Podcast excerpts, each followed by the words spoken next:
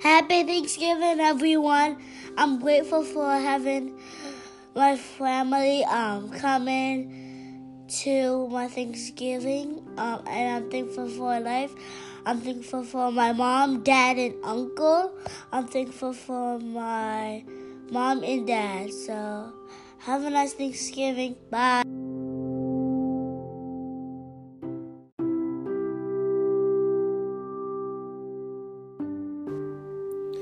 Today is a really big day.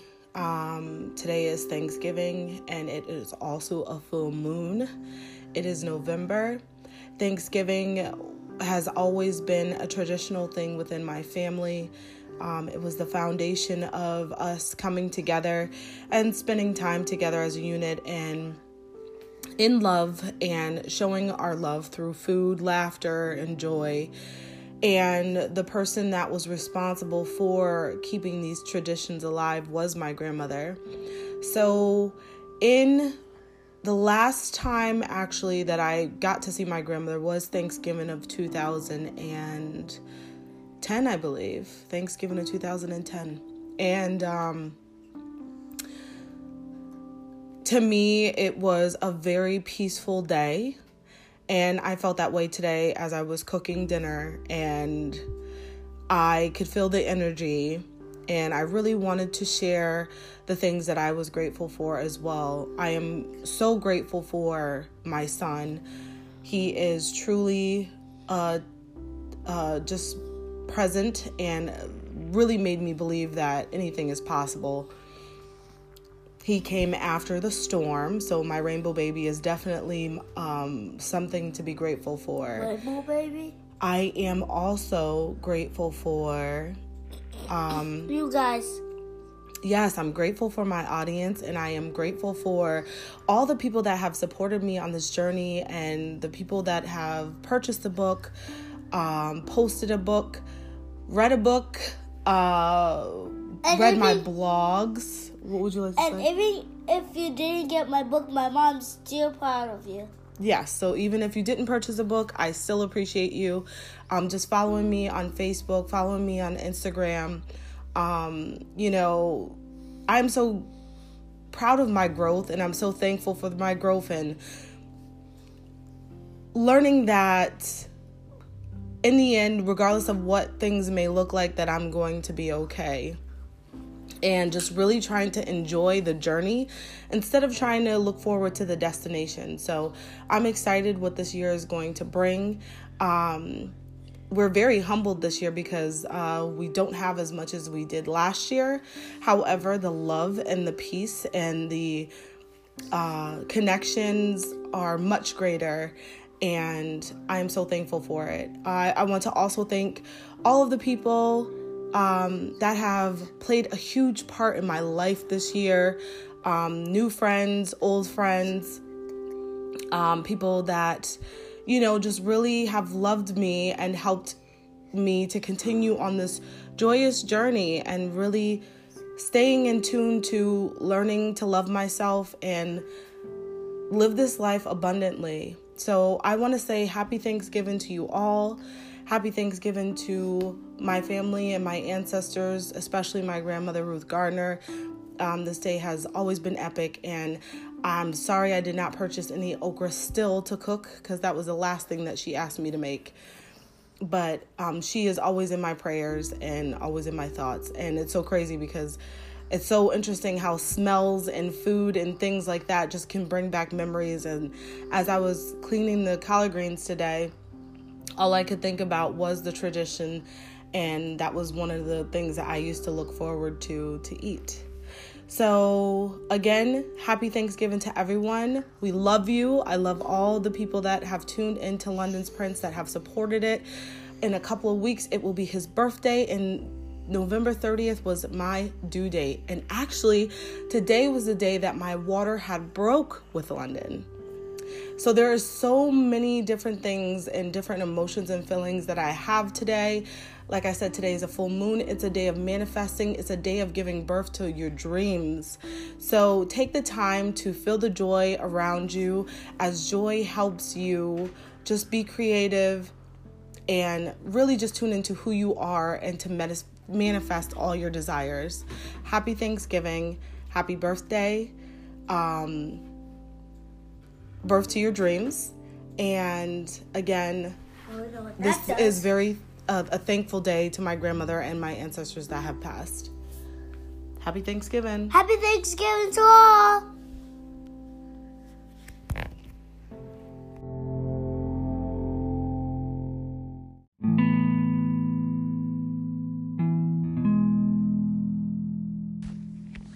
Here we are in episode eight of London's Prince, um, a podcast I have created um, in relation to my memoir that was recently released in September. And uh, we are in episode eight.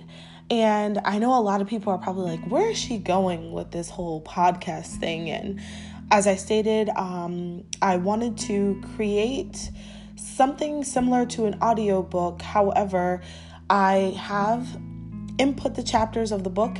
It is somewhat a podcast. However, I'm introducing you to some characters of my own movie and of my story. A lot of the people that I have interviewed on this podcast have played a key part in my evolution and me on this journey. And today I have a spe- very special guest for you.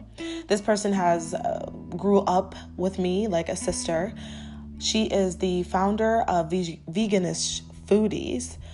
Uh, her name is India Russell, and she is my cousin. And I'm going to tell you guys you are in store for some really good information and very insightful uh, we go into our upbringing, growing up on Bristol Street, to being raised practically by our grandmother, our relationship with our family, and some intimate content in which my cousin is actually being very vulnerable and sharing her story about her experience with fetal loss as well.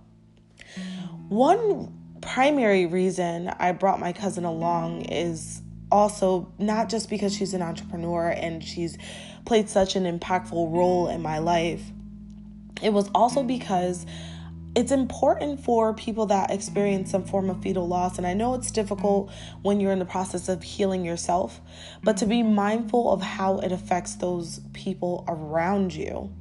And I'm interviewing these people because I think it's very important for us to see how them seeing you go through what you went through how has it really impacted them emotionally and how have they uh, found ways to cope with it? So there's a lot of people within that story of a woman experiencing fetal loss and a lot of those people are not noticed or go unnoticed. That may be the husband or the man that was the father of the child um, that's the family members that you know come in and support. So i feel like um, as women and experiencing these certain situations when we become or come into a better um, space within ourselves after experiencing fetal loss to really take the time out to sit down and chat with the people that were there to support us and to see how it has impacted them and to show them some form of appreciation for their support in our time of loss. And so also my cousin was also a really big played a bit really big role in regards to my grandmother. And she really is uh, a spirit to reckon with her evolution when it comes to her focusing on her spiritual, physical, mental health, as well as incorporating things and and having the drive to teach people and our community about wellness and really taking care of ourselves. So, in this podcast, I am going to touch on three chapters. And the three chapters that I have chose for my cousin because I felt like they were so relative to her were planted, front porch, and natural. I'm going to go into these three chapters. But prior to going into these three, three chapters, I really want you guys to identify with something. And this is a key thing that I took away from just really thinking about what questions I would ask my cousin prior to beginning this podcast. And one thing that stuck out to me the most is I felt a sense of or source that just really compelled me to say, you cannot give what you don't have. The reason why this is so big is because we're going to be speaking a lot about my grandmother. And my grandmother got to a point where she gave so much, but she didn't really have much to give because she was at a space where she didn't give to herself. Um, I really believe when it comes to crushing your goals and dream chasing, most people fear failure, not realizing that the seeds that they're planting are not just for themselves, but it's also for other, others. And your goals are for you, but your purpose is to serve or be of a service to other people. And I really want people to sit back and think like, what is your contribution? How are you contributing to this world? What impact are you leaving on this earth? I've seen my grandmother spend so much time playing a key factor in planting seeds for her children and planting seeds for her grandchildren. And some of us took advantage of them, some of us chose not to. And I feel bad because she didn't get to reap the seeds that she had sown.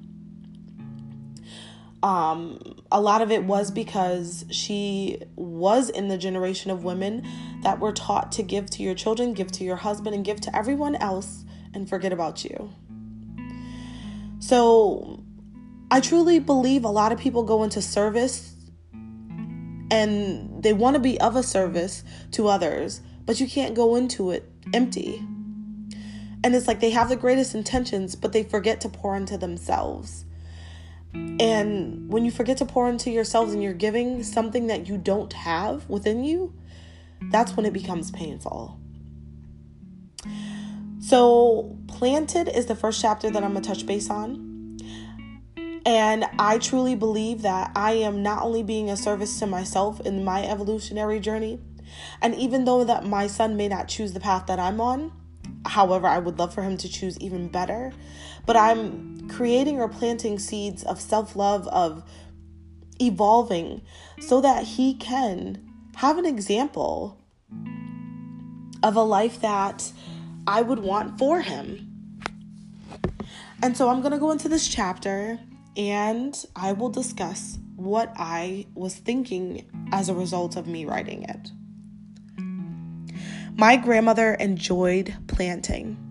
Every day you would find her outside digging and planting things somewhere within the yard. I didn't understand why she would do so barefoot. I thought it was just a southern thing. She was actually grounding, tuning into the beauty of the universe. Planting seeds was her high. She would nourish, nurture, and tend to her plants. The last thing I was able to give her was a bouquet of fuchsia colored roses. This was my way to show my appreciation. While she was in the hospital, she was unable to care or serve others. Unfortunately, this was the first time she was able to focus on herself. I wanted to show her the harvest from her planting. I was one of the seeds. As I continue to grow, I truly hope she is able to see the results of the seeds she has planted. This chapter was written because my son was born two years after my grandmother had passed away, and um, I always wondered if she was proud of me. And my grandmother was the most meanest person ever, but she had the biggest heart. And her heart was huge, but she had created this wall because she didn't want to let anyone else in because she's been hurt so many times. But when it came down to her needing something, she knew exactly who to call and who she could depend on. And I grew close to my grandmother, and with it being November, November is a reminder to me for one, birth of my both of my boys were um, to be born this month. And also November during Thanksgiving was when my water broke with London. And Thanksgiving Day of 2010 was the last time that I see my grandmother before she went into a cardiac arrest.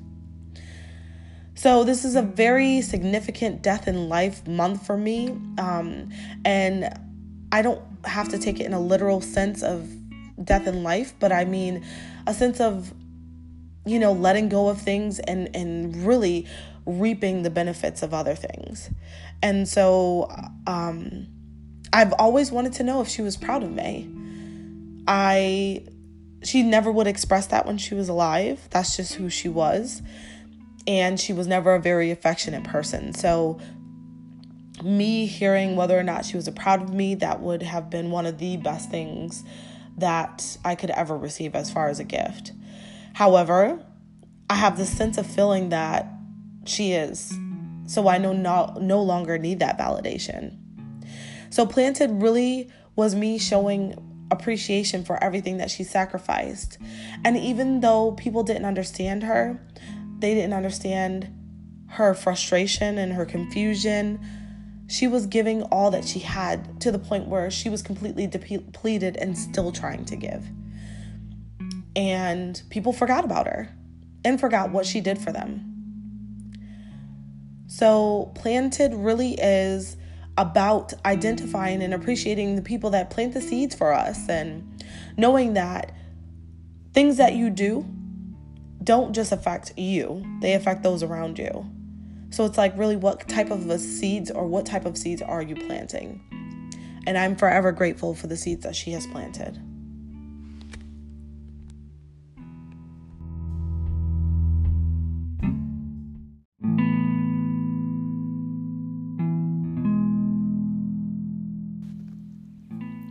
Front porch. Everything about that home screams family, but its current physical state represents the status of our family broken.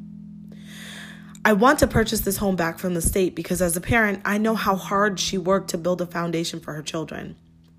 She sacrificed her dreams for everyone else, and this is something she has taught me not to do.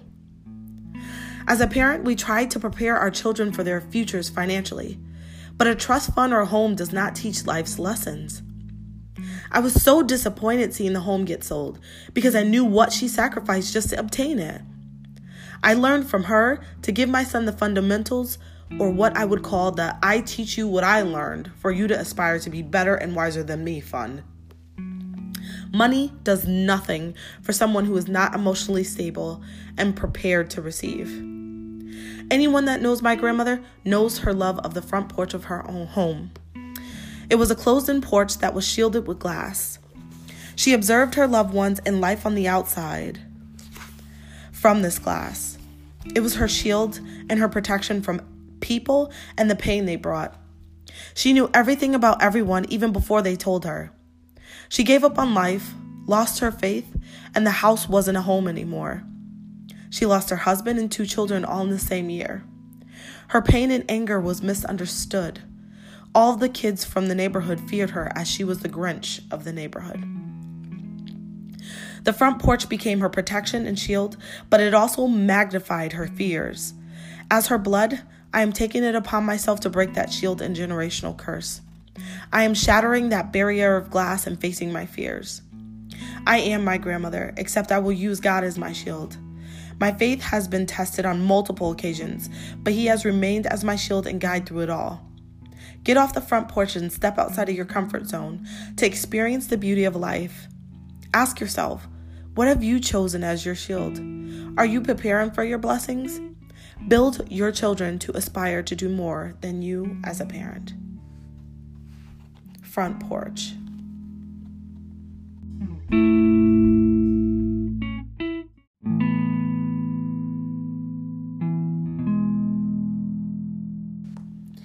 Natural. A couple of months after giving birth to my second son, I decided to do the big chop.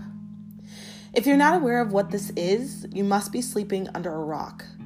The big chop in the African American culture is cutting all of your relaxed hair off until you're left with your natural hair.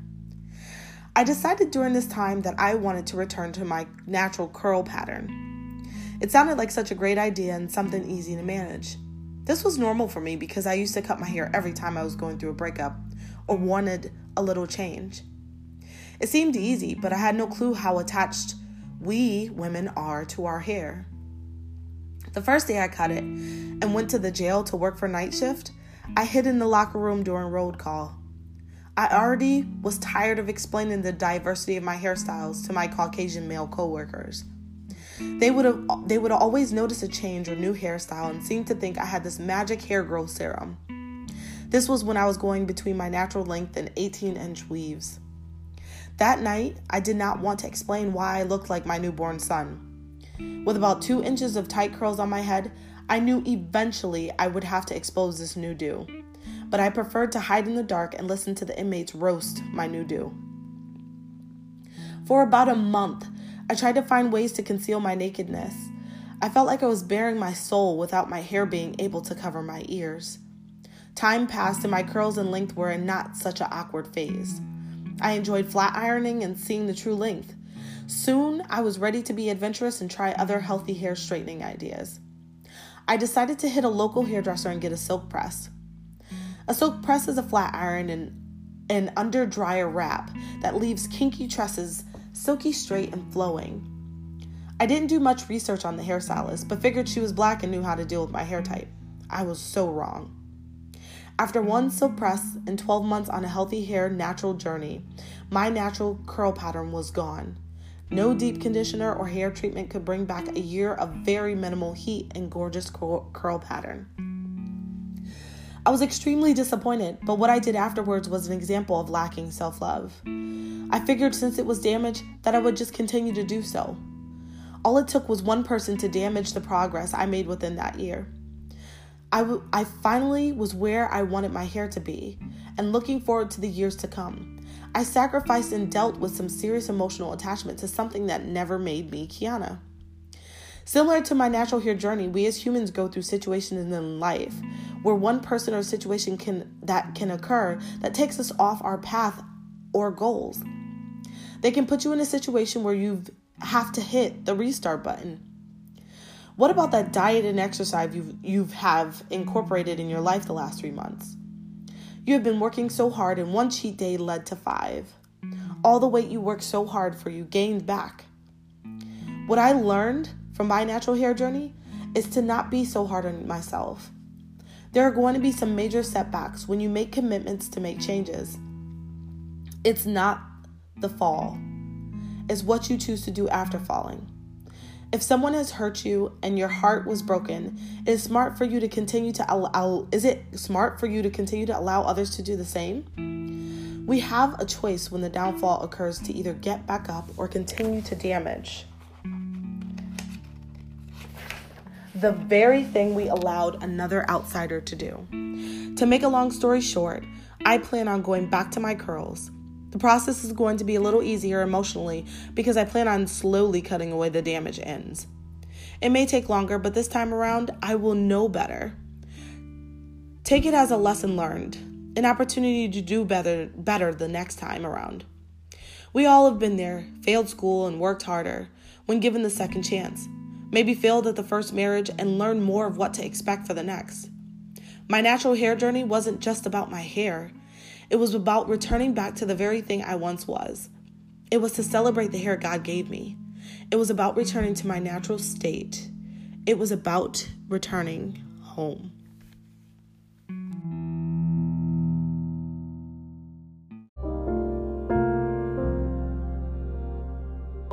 This episode of London's Prince, I have invited someone that's very near and dear to me, someone that knows a lot about my story and has played a huge part in me growing up. She's been like a sister to me, um, practically as a sister because we were pretty much raised together.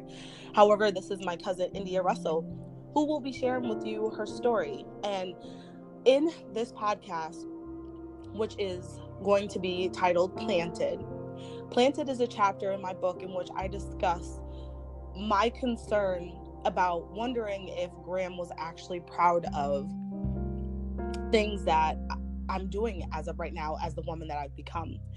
And I thought that this would be an extremely important chapter for you as well because I feel like that's something similar that you may think. Um, and with us growing up in the same household, um, and having the experience with Graham, I felt like even though she didn't have the ability to chase her dreams and goals because she was pouring into everyone else, um, she planted some seeds for us, um, for us to become the women that we are today. So I want you to start off by introducing yourself to the listeners and tell them a little bit about yourself. Include your name, um, uh, tell them a little bit about your business, and then we'll go from there.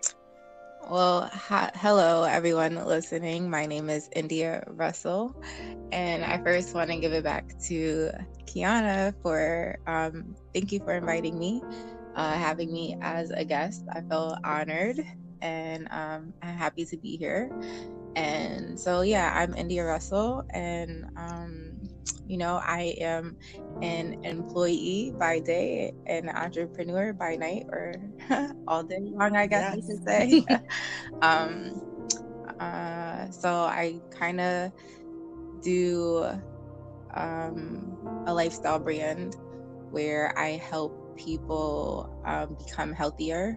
Um, right now, I'm working with um, eating, so I help people eat healthier without having to be a vegan um, because most people do not want to be a vegan or a vegetarian or anything like that. They just want to get healthier, maybe lose weight or get off medication or just feel better, get clearer skin.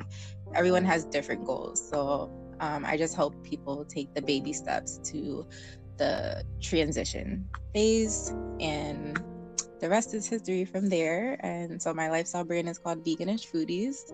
And you can find um, me on all social media platforms under that name, Veganish Foodies.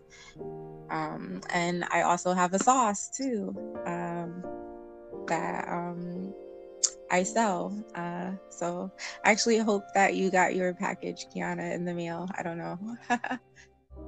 I did. I did. I was gonna post it. Okay, awesome. I, well, I'm glad that it came because they said it was gonna take a couple days. So that's a side note, but yeah.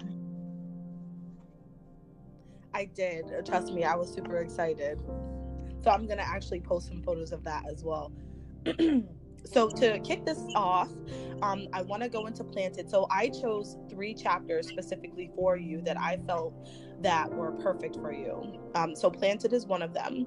Natural is uh, the other one, and then front porch is the last one. Okay. So I figured that we'll go into the heavier stuff first and then kind of end off on a good note. Okay. So, not saying that it's not a good note, but um, these are very emotional topics for us. And I felt that um, it would be better for us to end off in a, you know, much a lighter note. So, we'll start this off um, so I was considering planted, obviously. And so I wanted to ask you, and being as honest as possible, what was it like for you growing up? And if you could share how Graham became so significant in your life. All right. So, when you think about that house on Bristol Street and the front porch, what immediately comes to your mind? Graham sitting on it, looking at everybody walking down the street or whatever they're doing, and smoking a cigarette in one hand, no shoes on her feet, no socks, and maybe uh some type of wig on her head, and just talking about everybody, like mm, what y'all out here doing, or she'll be out in the garden in the front doing something um, right. Is to everybody. Why do you think the front porch was so significant to her? Like what? Like everybody that knows Graham, like all they think about is that front porch. Because it's like she used to sit out in the window, and that was like her front row seat to like everybody. Mm-hmm. I think uh, you answered your own question. that is definitely. Um, I don't know, from my perspective, I think that that was like her escape from the house. Like outside of going to bingo, she didn't really do anything outside of the house unless she was gardening. So maybe that that was just like her getaway in a, in a, like a in a sense. And then, I believe so too. Yeah, and then she likes being nosy. She's definitely nosy, so she ain't missing nothing. Um, to be able to have something to talk about uh, to somebody, and she likes to sit on the porch and read her papers. And yeah, smoke her cigarettes and give her opinion to everybody about however she felt about whatever she felt. right. And I was going to say, um, you know, I felt like she knew what was going on before we even told her. And it's like, she could see us coming a mile away from coming up the street. Oh, I saw you coming up the street. Mm-hmm. Be like, how would you see that? Because she would have blinds on the on the porch. So if you didn't really know, and if she didn't have the blinds open, you don't know she on the porch. She be on the porch. She had binoculars and everything. Now that I think about it, so I was just about to say that too. That's mad funny. A binoculars, a police scanner. She do everything. So she knew That's everything. And so, so um, one thing that I do know is that I believe that personally, I believe Gram was going through an evolution and she didn't know what was going on with her. Mm-hmm. And I think our grandmother was far beyond her years. So, in a way, it's hard for me to explain it, but it was like she was evolving, but she lacked the education to know and the lack of knowledge within herself. So it's like she was way beyond her years. She didn't know how to vocalize or kind of like say what was going on with her. But um everything in regards to social media, everything she referenced in regards to television, the news. My grandmother literally started to, people thought she was losing her mind, but she was shutting everything out satellite dishes, everything, because she knew that it was a way for um, the government to control people and to kind of get into people's personal businesses. And she's an old Southern woman and she just felt completely overwhelmed by how quickly everything was changing around her. Mm-hmm. And she came from a life that was very simple. Now, see, she couldn't stand it. I didn't like taking Grams with us on vacations because she would want us to sit and wash walls and be outside gardening with her. I am the one that wanted to be in the amusement park.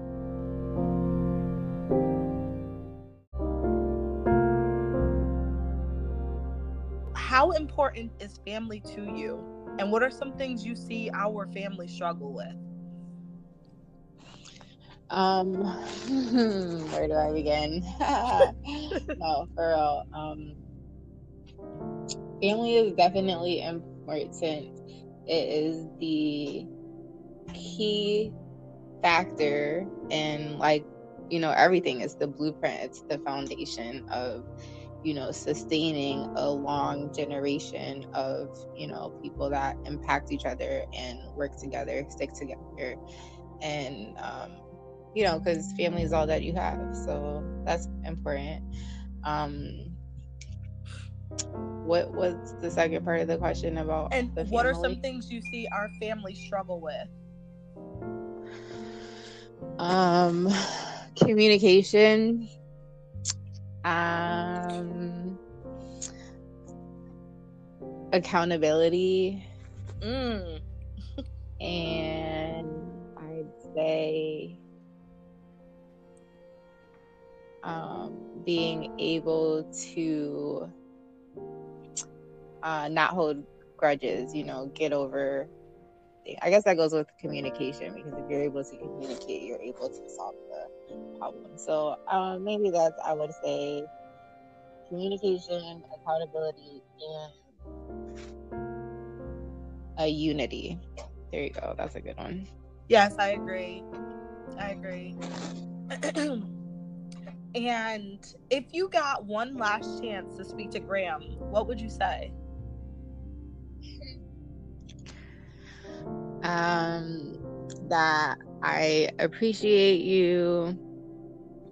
A lot of lessons that you tried to teach me early on. Uh, maybe I just wasn't that prepared for them, but I truly understand them and I will cherish them for eternity.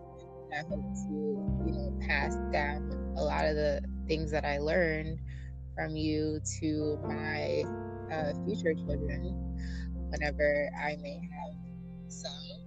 Um, maybe growing up, I grew like I would never do anything this lady's done to me. but now I'm so appreciative of it that I feel like it's a strong foundation for it. Hold on one second. Yeah, you keep going in and out. I don't know if you're touching, putting your hand on your microphone. No. Maybe. Okay. Okay, can you hear me now? I'm Yeah, sitting still. I'm literally in one spot sitting still. Yeah, you're perfect. okay.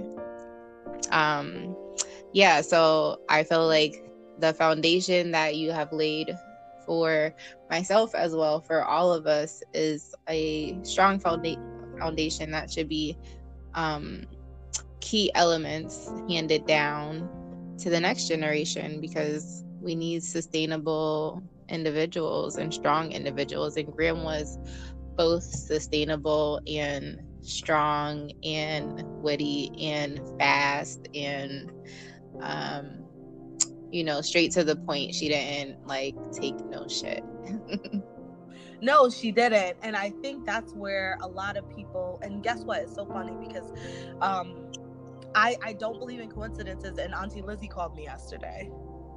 really Yes.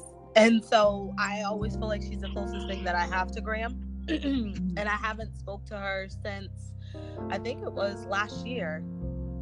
And um, she contacted me and said she wanted to, you know, purchase the book or whatever. And she's sorry she couldn't make it um, to the event. She wanted to go, but she didn't want to go alone, and she didn't know, you know, some other family members were coming. And we were just talking about that stuff. And she was talking about how in our family we need to learn how to love each other. And I told her, I said, I completely get what you're saying. Um, she was basically saying how Gram wanted, like, we were talking about how Gram was so harsh to people and she pushed people away, but she really wanted people there. mm-hmm. And only the only the strong survive in circumstances like that. And if you've ever been in a situation where your faith has been tested and you're in a really um, bad space in your life, only the strong people that are meant to be in your life are gonna withstand that because all your fake friends are not gonna have the they're not gonna have the ability to kind of like deal with that or they're not gonna tolerate it for one. And the people that really love you are gonna stick around because they know that's not who you are. Right. Um and so auntie lizzie had touched base on that and i said but in my circumstances especially with my relationship with my mother i told her that you know sometimes it, it- can become toxic where it's debilitating to you and you have to remove yourself from that situation and you can love them from a distance and um it's funny because she kind of inspired me so i had sent out her book and then I, I ended up sending out my mom a copy now i'm a little disappointed because you know i would expect from my mom because if micah wrote a book i would buy 10000 copies if i could mm-hmm. um, as a supporter. And um, I, you know, heard from someone that my mom was like, "Oh, she she wants a free copy," and um, I sent her out a copy, and I wrote in it because it was it was more so of a message, and I put picture Micah's picture in there, one of his most recent school pictures, because we haven't spoke since almost last year, and um, I wrote in it, I said, dreams do come true. You have to make them. And I wrote that to her because it was important for me to let her know that you will no longer inflict your reality on me. Mm-hmm. And, That's and, powerful. and it's, it's a form of love. Mm-hmm. It, I love you and I love you from this distance, but this is where I have to put you because it was it was making me disabled. It was disabling me. It was hindering me from achieving my dreams. And now that I've got them done, now it's it's just the beginning. But it's like I wanted you to see that.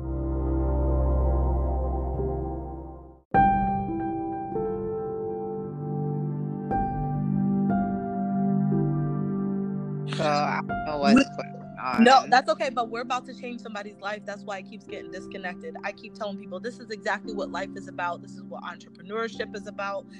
You will continuously be tested, you will struggle, and things may not go right away, but don't give up. And so this interview is a prime example of that. Um, this is very strange. I've never had it to where this is disconnected at least about 10 times now. Mm-hmm. Um, so I just want people to understand that when you are doing God's work or you are about to change somebody's life, it's not going to come easy. Um, so yes, but in, I don't know if you remember this or not, but um, you had uh, last time I gave yeah, so last time I met seen Gram, I had brought her these fuchsia colored roses. They were like this pretty color, and they were different. And so Gram raved to everybody in the freaking hospital about the damn flowers because you know how she is about flowers. Mm-hmm. And um, so I was like, I didn't think it was a big thing. I just bought these roses. You brought me those same roses in the hospital when I gave birth to London. Same color. No, I didn't know that. Yeah, you did. That's freaky. You brought me those same colored roses. I kept them. It's in his. Well, I kept them in his box, which I let go of the box. But um, I kept one of the rose roses, and I it dried up or whatever, but it still had its color. And you brought me those same colored flowers in the hospital, which is crazy. Wow. Yeah. That's freaky. Yep. No, I didn't know that. So, yeah. See, everything's connected. It definitely is. When you don't think so. But um yeah, I think that um it was definitely an experience for um yourself and I feel like um it affected people around you whether they want to address it or not.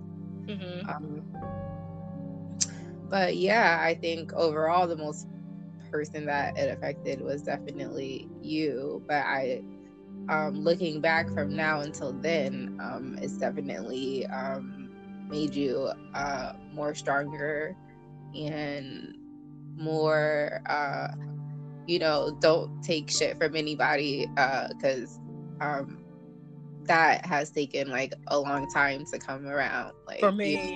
yeah, I, I've always been like the like a feisty one and you're always like no you know be nice like whatever. I'm like screw that like i'll cut somebody out in a heartbeat. So i feel like you gain that um and not and I, I don't think like it's negative or anything but i just feel like you've gained that factor like i'm like i'm superwoman like i'm not gonna take shit from anybody like you don't know what i just went through and i'm still here so.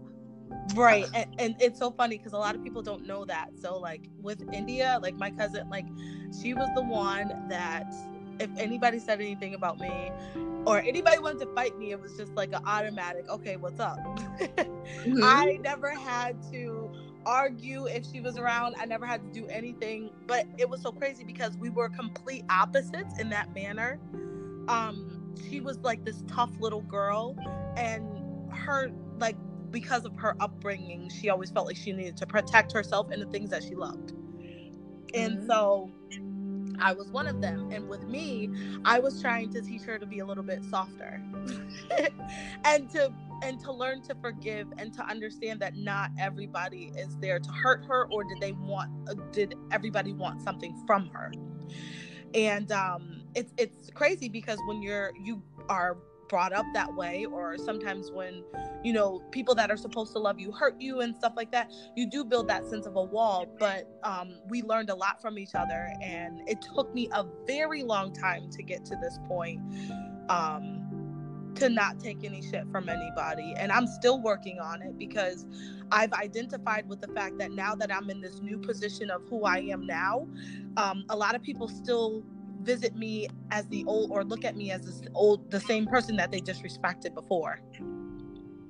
So sometimes you can't change people's mind about you. Um but i'm like at this point i don't care if you don't like me but it's you you will respect me. Yes. Okay. R-e-s-p-e-c-t find out what it means to me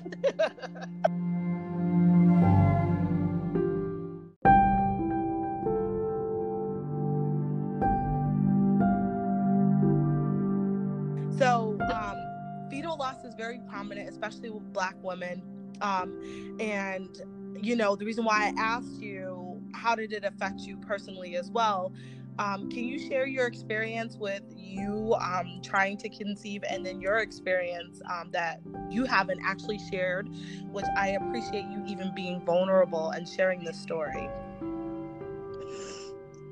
Um, yeah. Um, so I guess watching you go through what you went through um, was definitely like a out of body experience. Like I didn't know how to partake it. I was just like, how can you deal with that? Like I don't. I was. I was always like, if I was in those shoes, like I don't think that. I think that that would like break me because of how emotional I am. And um, so fast forward, you know, maybe five, six years later, um, I experienced my own uh, fetal loss. And it's funny because when that happened to me, I did uh, think of you. Um, and I just thought, like, it broke me because I was not that far along, like two months.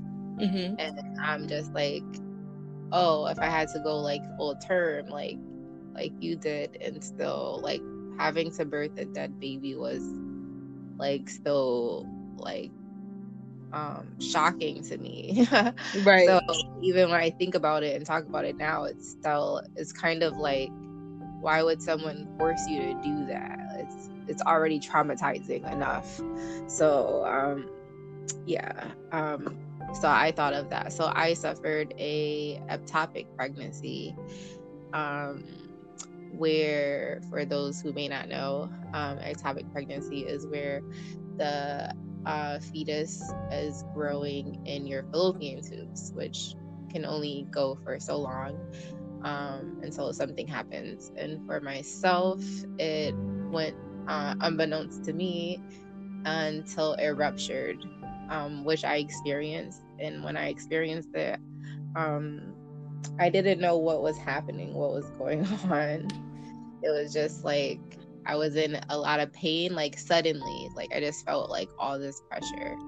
Um and I had no clue what was going on. I just know it felt like I had to go to the bathroom.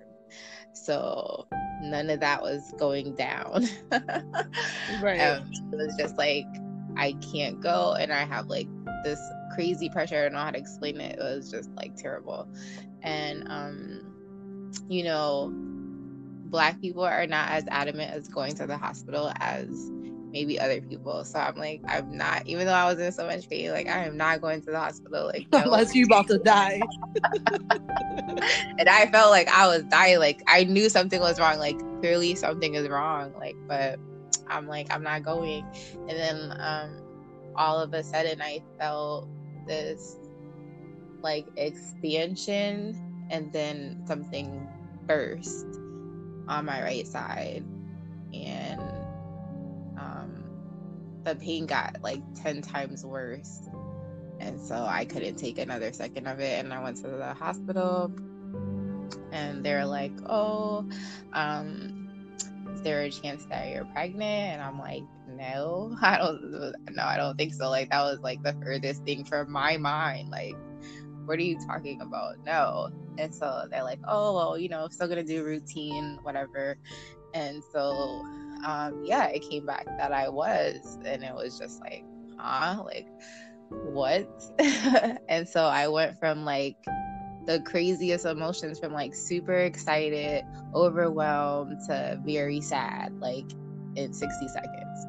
Wow. And um, I didn't I still didn't know what was going on. Like I have an extensive background in healthcare and I have knowledge on, um, you know, ectopic pregnancies. Um, but I, I guess it's different experiencing than reading something or having someone else tell you about it. I agree. So, so I'm like, um, trying to see like if there's anything that I could do like to save it because like I didn't know. I'm just knowing like what's going on. And so when they were taking me to get, um, you know, for ultrasounds and all that, um, they couldn't see anything. Like they didn't see any any signs. It was weird. They're saying they weren't seeing any signs of pregnancy, but on the um, test that they had me take, for urine, like the HCG or whatever that number Yeah, is, it's that number was like 25,000. it was coming back reading. So, um, they're like, we have to do, we're just gonna have to do an emergency surgery because we don't know which side it is. And but I'm saying like it's my right side, and they're like, yeah, but with pregnancy, like you don't know, like you could, be have something on the other side, and we just want to make sure. So I had to like go to the hospital, which I didn't want to do from Jumpstart, and I had to be like rushed to have him.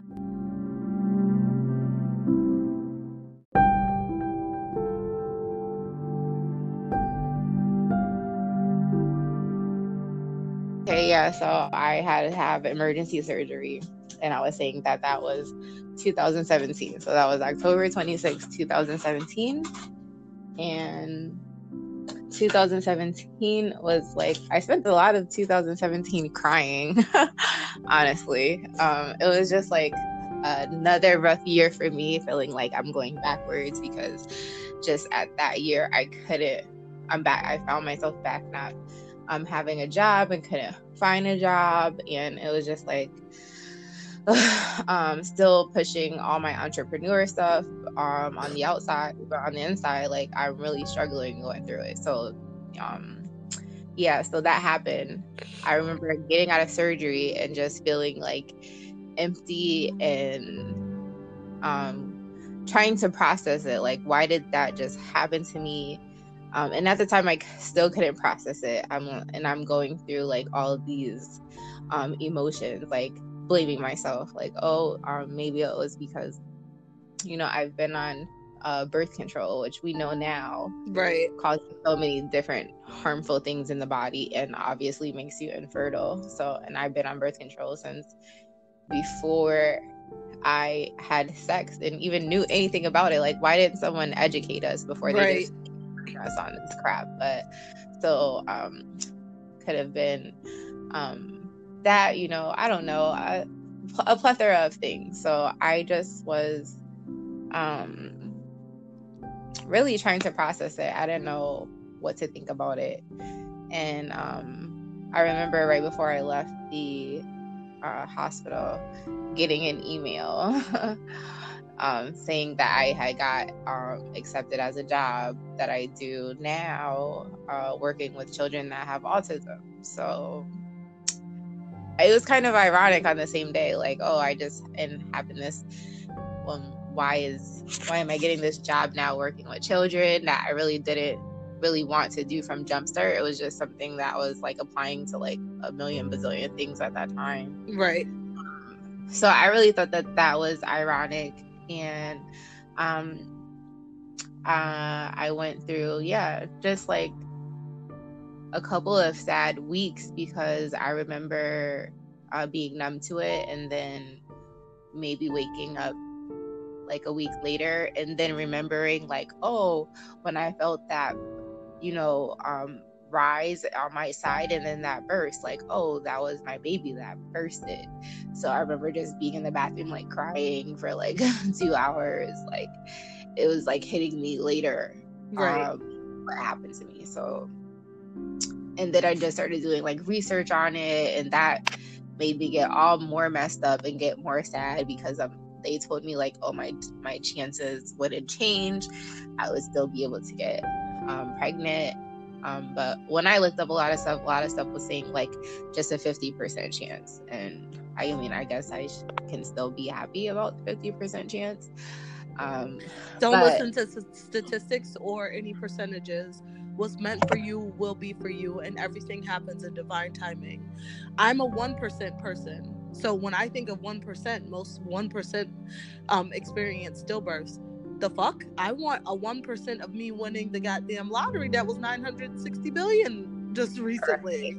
right That's a 1%. like 1% people get hit with lightning. So when you have a chance of 50%, I mean, when something's meant for you and, and if it's on that path, but don't ever listen to anybody else's numbers. Um, yeah, I agree with that. I definitely um, agree with that. And um, I would say, yeah, the a takeaway that I took away from that is um, a quote that I like to say: "The house you live in, or the words you speak, will be the house you live in."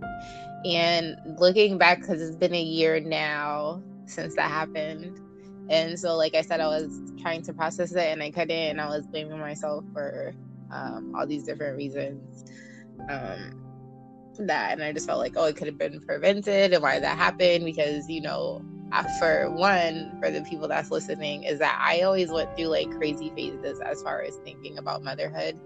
And having a family and all that stuff. And because like i come from a broken home i just never wanted um to basically have children and then have maybe the same thing happen to where like um we're not um, i'm not with a father and my kids grew up with a father. I grew up with a father. I grew up without a mother too. So it's kind of just like always been like a touchy thing. Mm-hmm. but i did also have the curiosity of like motherhood when i was younger until i took like one of those classes you take and you take the baby home and then that baby started crying all through the night. I'm like, I like my sleep, so I don't know if this is really for me. and then like from there, it was just like we grew up in the um, 90s, and then in the early 2000s, they really pushed heavily for our era to not think about babies and motherhood and just like get a degree and make money, and you don't need a man, and just do you and be independent. So I was on that wave really heavily, like I ain't thinking about no kids. Like I'm not trying to be making a family and all that stuff. So when that did happen to me last year, um, I do remember even thinking when I found out, like, oh, am I gonna be a good mom? And yes. sure about the whole thing. So I was feeling like maybe because I've been so negative about that I've like asked for that to happen to me or something crazy like that. I don't know. But um now looking back on it, um I am a big believer in the universe and what you put out there, or what you ask for, uh, you will get on like the universe's timing, not really on your timing. And um I do remember just like a couple years ago because I have been being more open to even thinking about being a mom and wanting kids. But I noticed that even because I was being more curious and having more conversations, that I was missing like um, what I would say the mom factor. Like, oh, like I'm really good with kids. Kids love me, but like, you know, when people like see babies and they're just like, oh, they're so cute. I want to have another. Or, oh, they're so cute. Like, let me babysit your baby. Like, I was not that person. So I was just feeling like I was missing like some motherly connection because I'm not connected with my mom mm-hmm. whatsoever. So I'm just like, um, I need that. Like, whatever it is, I need something to happen to me or something to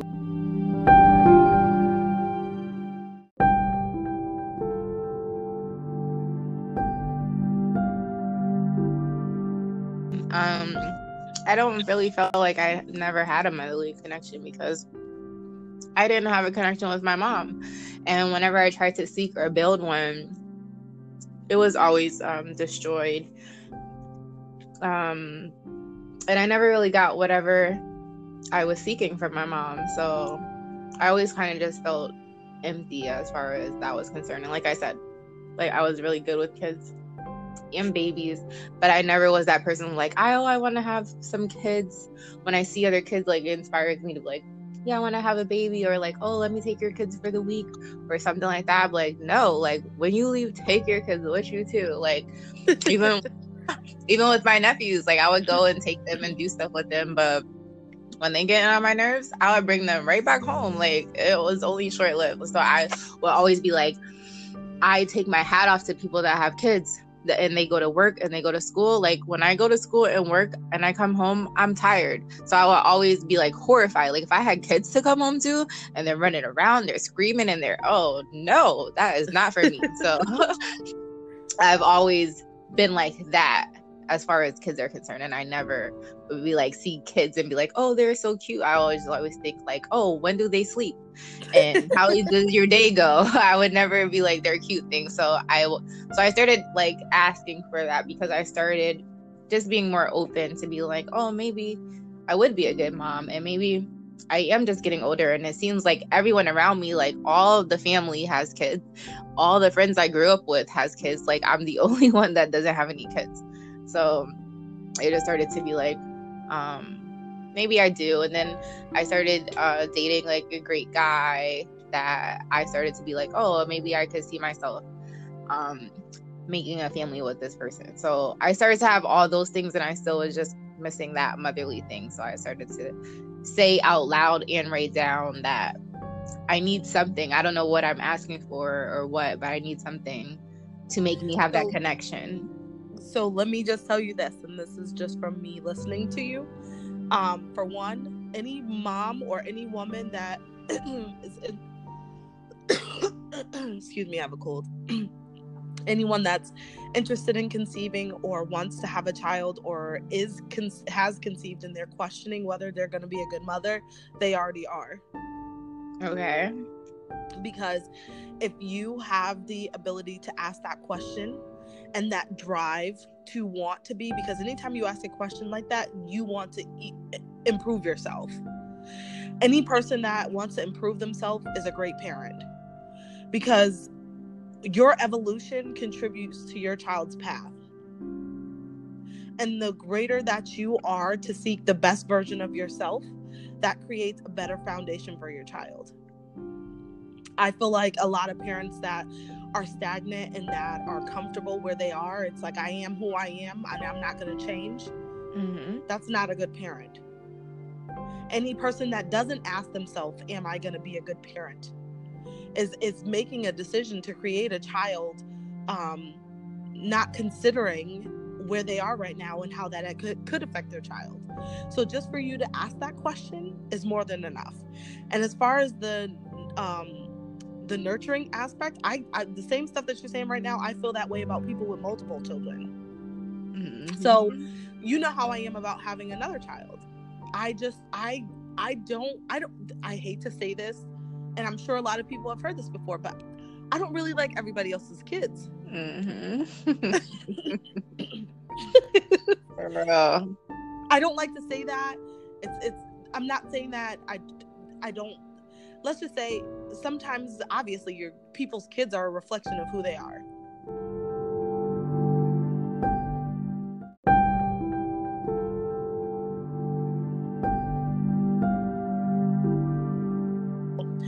so mm-hmm. um, one thing that i wanted to go into because um, we're getting closer to the towards the end mm-hmm. uh, and we definitely can um, you know touch base on another episode.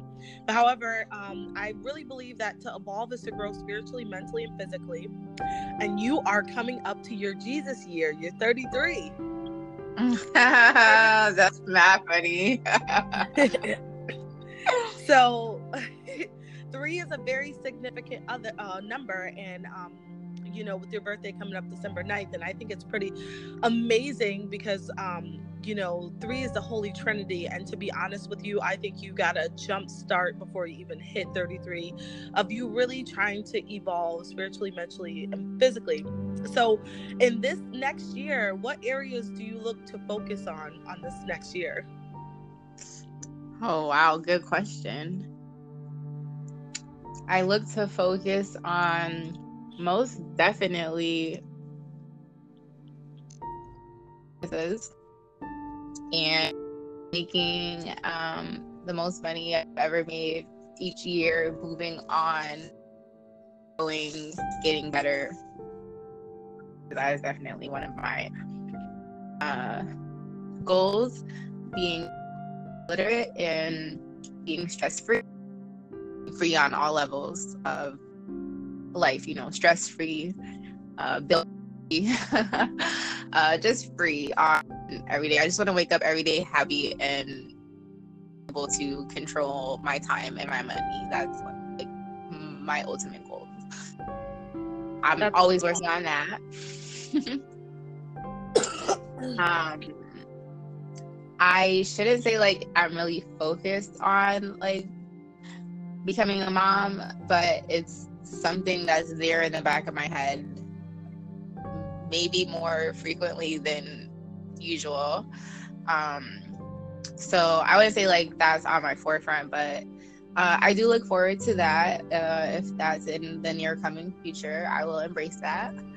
Um, I do look forward to or working on uh, building better, stronger relationships with my uh, family uh, because it's very um, disconnected and null and void at this point in time. And I, I guess that, that I want to be more open to um, building a relationship.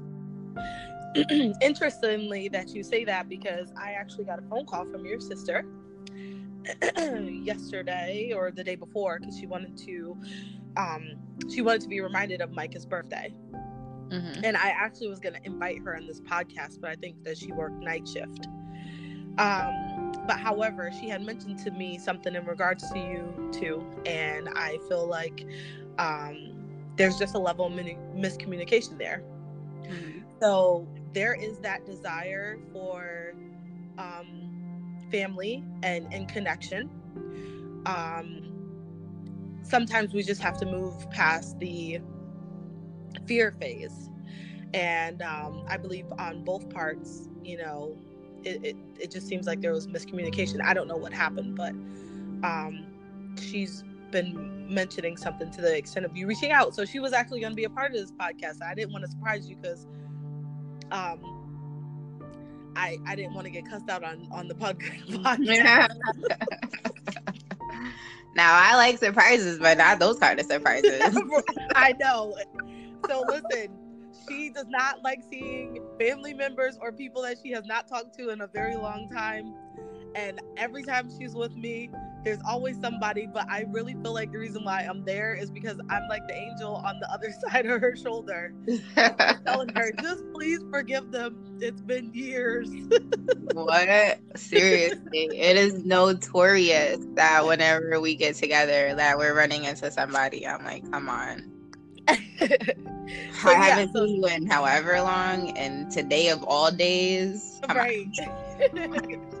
so this always happens. So I find that funny. But yeah, so that that I could definitely see the rekindle rekindling of your relationships. Um, definitely um something that will be going on in your 33 year, your Jesus year.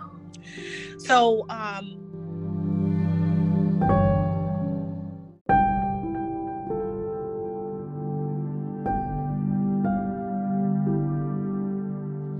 so what triggered you to change your diet and your lifestyle?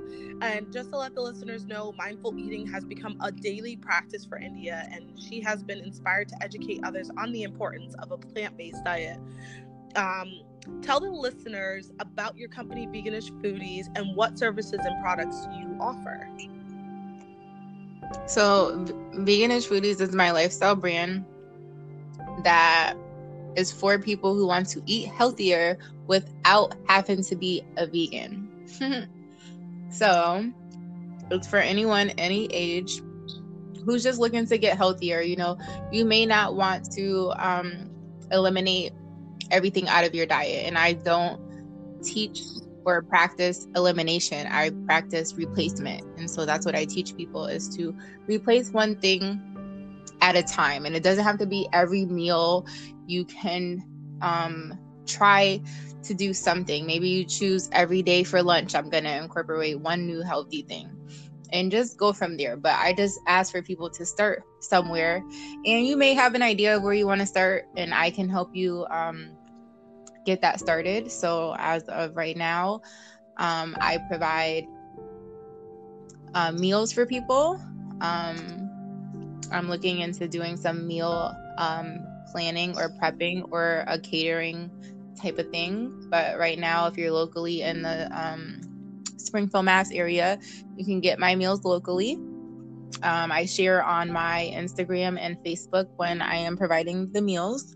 So you can follow me at Veganish Foodies on Facebook and Instagram, YouTube, basically all social media platforms I'm dominating on. So follow me on everything. Um, I have a sauce, a, my, a veganish sauce that goes on anything. It doesn't even have to be healthy things. it can be literally anything. It makes everything else taste so much better.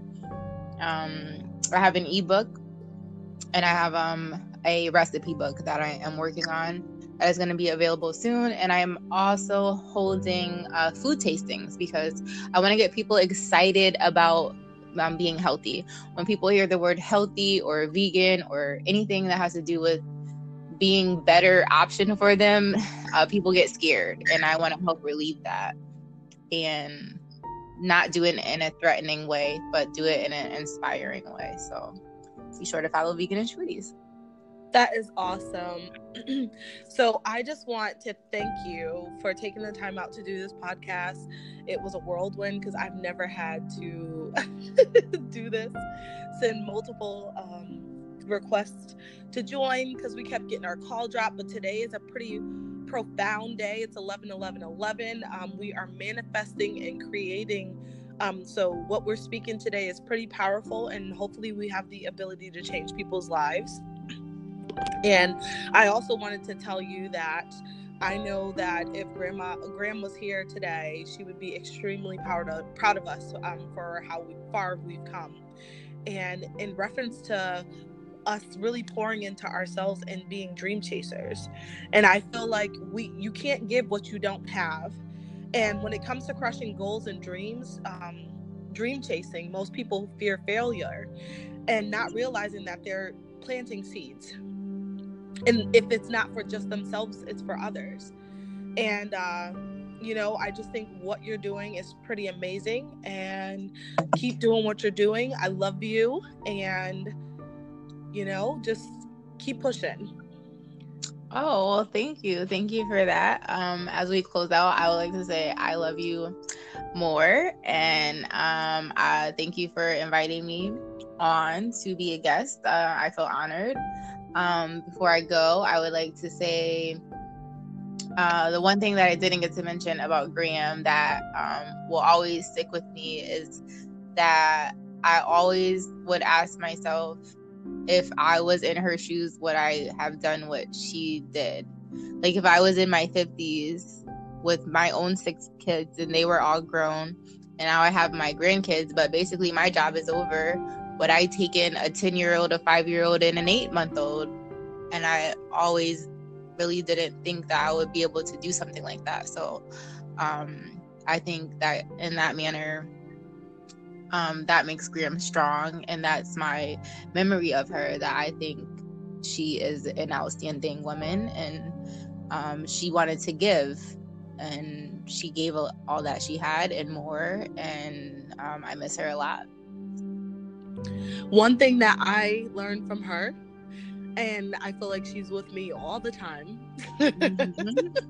I agree. and, and I feel like, um, which is funny because she really didn't like me that much. But she knew she knew who to count on. Like it's so funny like we would not talk but she was like uh, i'm gonna call kiana to make me dinner or something like that because she knew that me and you were the ones that would be there if we needed she needed us to be. Mm-hmm.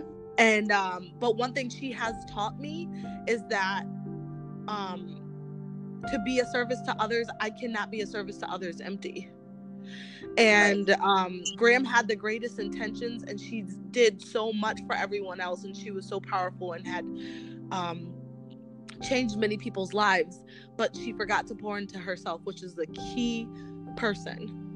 And you know, I feel like that's where the the pain comes from because when you're filled, you don't worry about whether or not you're going to receive it back from anybody else.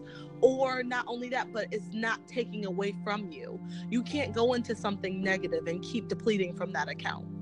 And I think that's exactly what she was doing. And she kept giving what she wasn't able to even give to herself anymore. And that becomes painful.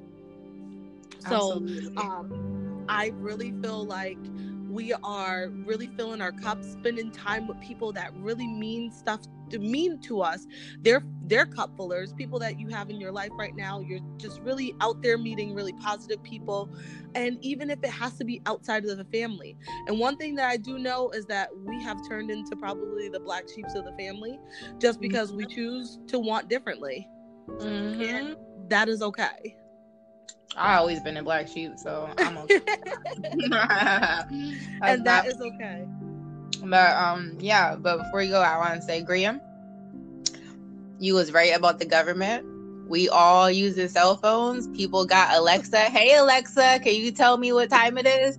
Okay, they they got inside access, and I say that because she will always tell us like, get rid of all the electronics get rid of your cell phone, get rid of your TV. She would been covering up the TV with some tape, okay? Before it was a thing to do on your computers, covering up your cameras. She'd say there's oh, cameras yeah. in, the, in the computers, there's cameras in the TVs, and we would be like, no, there's not. But yes, no, I don't like everybody else's kids. And when it comes to the nurturing aspect, you already have it because I see it. And with you becoming the best version of yourself in a spiritual, mental, and physical manner, you're going to be a great mother. And when you have your own child, that unconditional love that you have, you're a nurturer by nature. It's by nature. Mm-hmm. So, whatever seeds that are planted for you when it comes to you conceiving, I already know you're going to be an excellent mom. So, don't Thank even think about that. I appreciate that. And you are an excellent mom, about to have a six year old. Wow.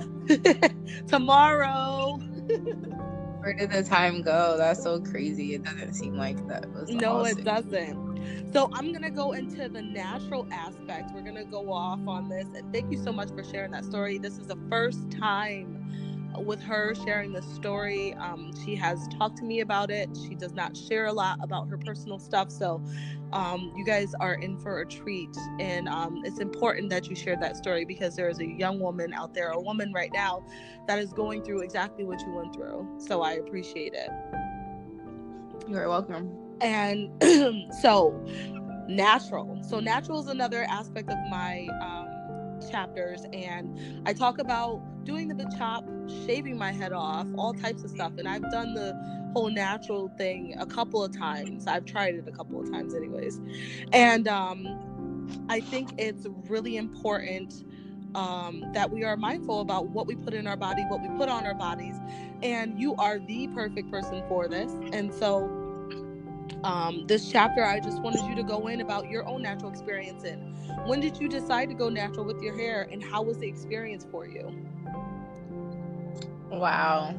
Um, I would say around 25 ish. I decided, well, I started just asking myself because, you know, I always, um, wore weaves and sew-ins and all that good stuff. And as I was getting older and just like finding myself, I'm like I couldn't I couldn't um, answer the question why did I wear weave? Like I couldn't find a real answer that was like legitimately my answer. Besides the stuff that everyone says, like, oh, it's a protective style, oh, it's simpler, it's easier, or I just like it. Um, I didn't really have an answer. And I found that pretty bizarre because I've been wearing weave since I was a teenager. And then one day I um it hit me that like, oh, I'm only doing what I see um, everyone else around me doing, like the people I love, you know, all the aunts and cousins that I grew up with, um, all were wigs or weaves. And so, you know, um, we went through the process of um, having our hair permed. Like, as soon as you get old enough to where they don't want to do your hair, if you don't learn how to do your own hair, like, you're going to get a perm because right. it's just easier to manage, or you're going to get a hot comb or something. So, perms were more of the go to because a hot comb only lasts for so long with straight hair and the perm would last longer. So, um, you know, after that, it was kind of like being in a sorority. Like you had to get a perm, and then once you get to like a teenager, um, you can um, get your hair done at the hairdresser and get a weave in. So it was kind of like an addicting thing. And everyone around us did it. And, you know, we grew up watching videos, and everyone in the videos had the long, flowy hair. Everybody wanted to have, you know, the Beyonce hair and all that stuff. So, besides all that, um, that just was still not a good enough thing for me. I felt like I was being a follower. And I'm I'm really big on that. Like I don't I mean, I guess now following people is the thing to do, but at that time, like, I don't want to be a follower. Like, I don't want to just do something and not know one, not know why I'm doing it. Two, only doing it because I'm being a product of my environment and I want to be in control of my own self. So, um, even though I made that decision, um, I wore my hair out because at this time my hair had grew mad long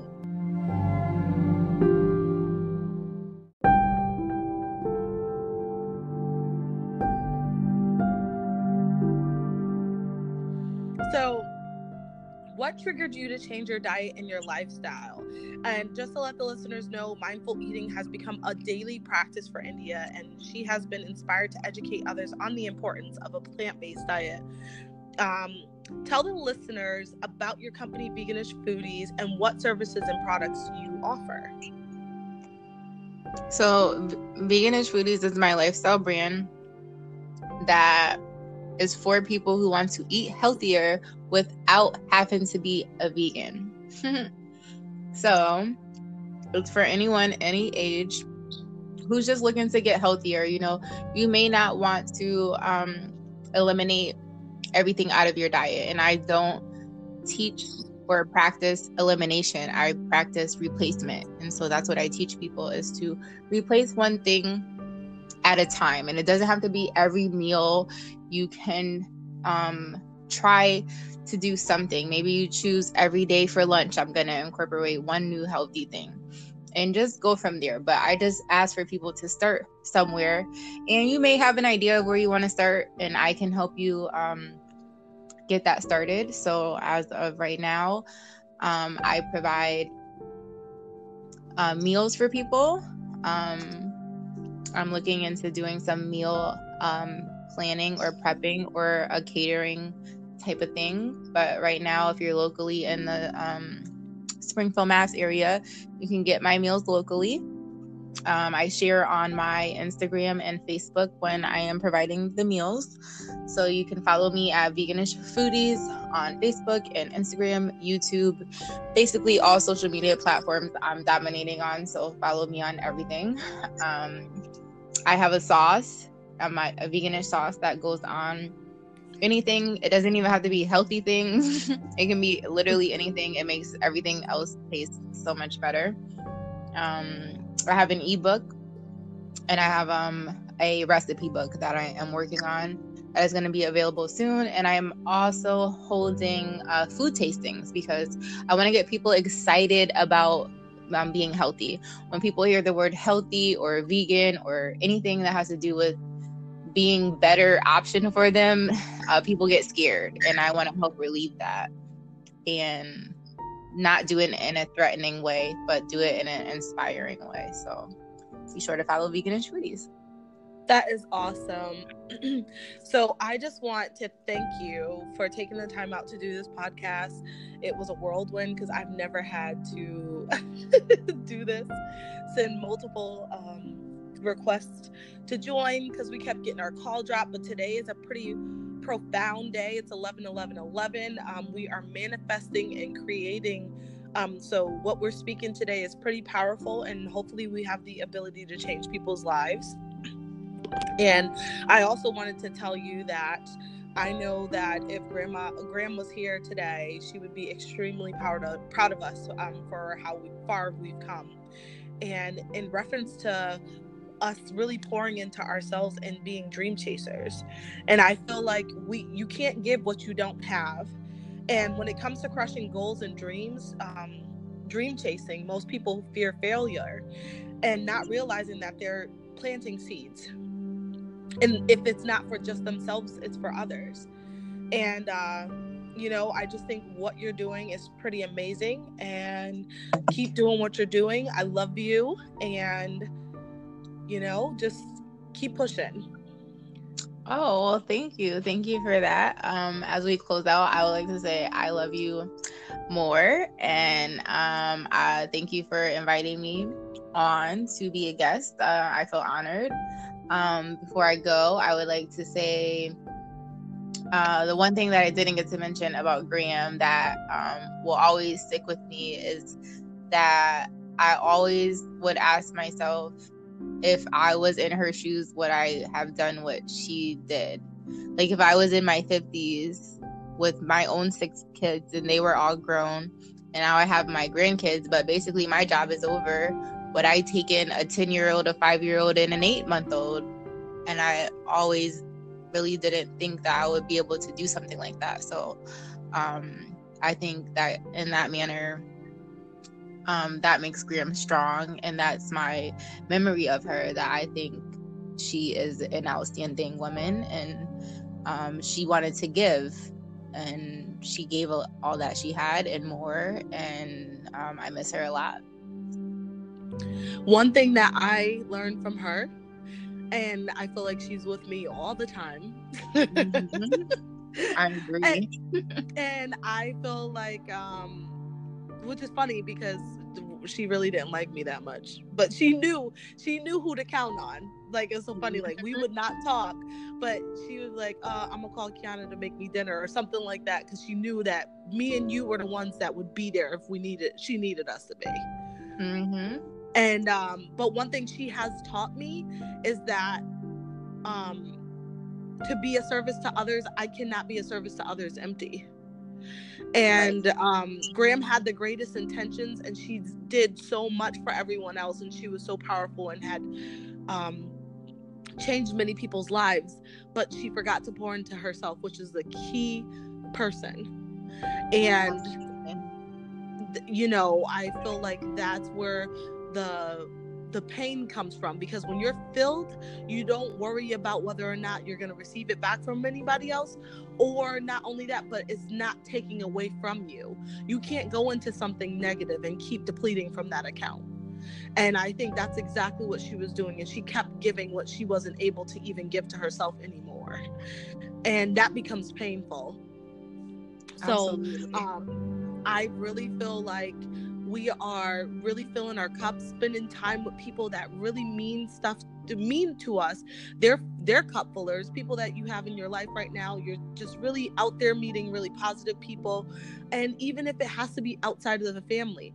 And one thing that I do know is that we have turned into probably the black sheep of the family just because we mm-hmm. choose to want differently. Mm-hmm. And that is okay. I always been a black sheep, so I'm okay. and that is okay. But um, yeah. But before you go, I want to say, Gram, you was right about the government. We all use the cell phones. People got Alexa. Hey Alexa, can you tell me what time it is? Okay, they they got inside access, and as I say that because she will always tell us like, get rid of all the electronics get rid of your cell phone, get rid of your TV. She would been covering up the TV with some tape, okay? Before it was a thing to do on your computers, covering up your cameras. She'd say there's oh, cameras yeah. in, the, in the computers, there's cameras in the TVs, and we would be like, no, there's not.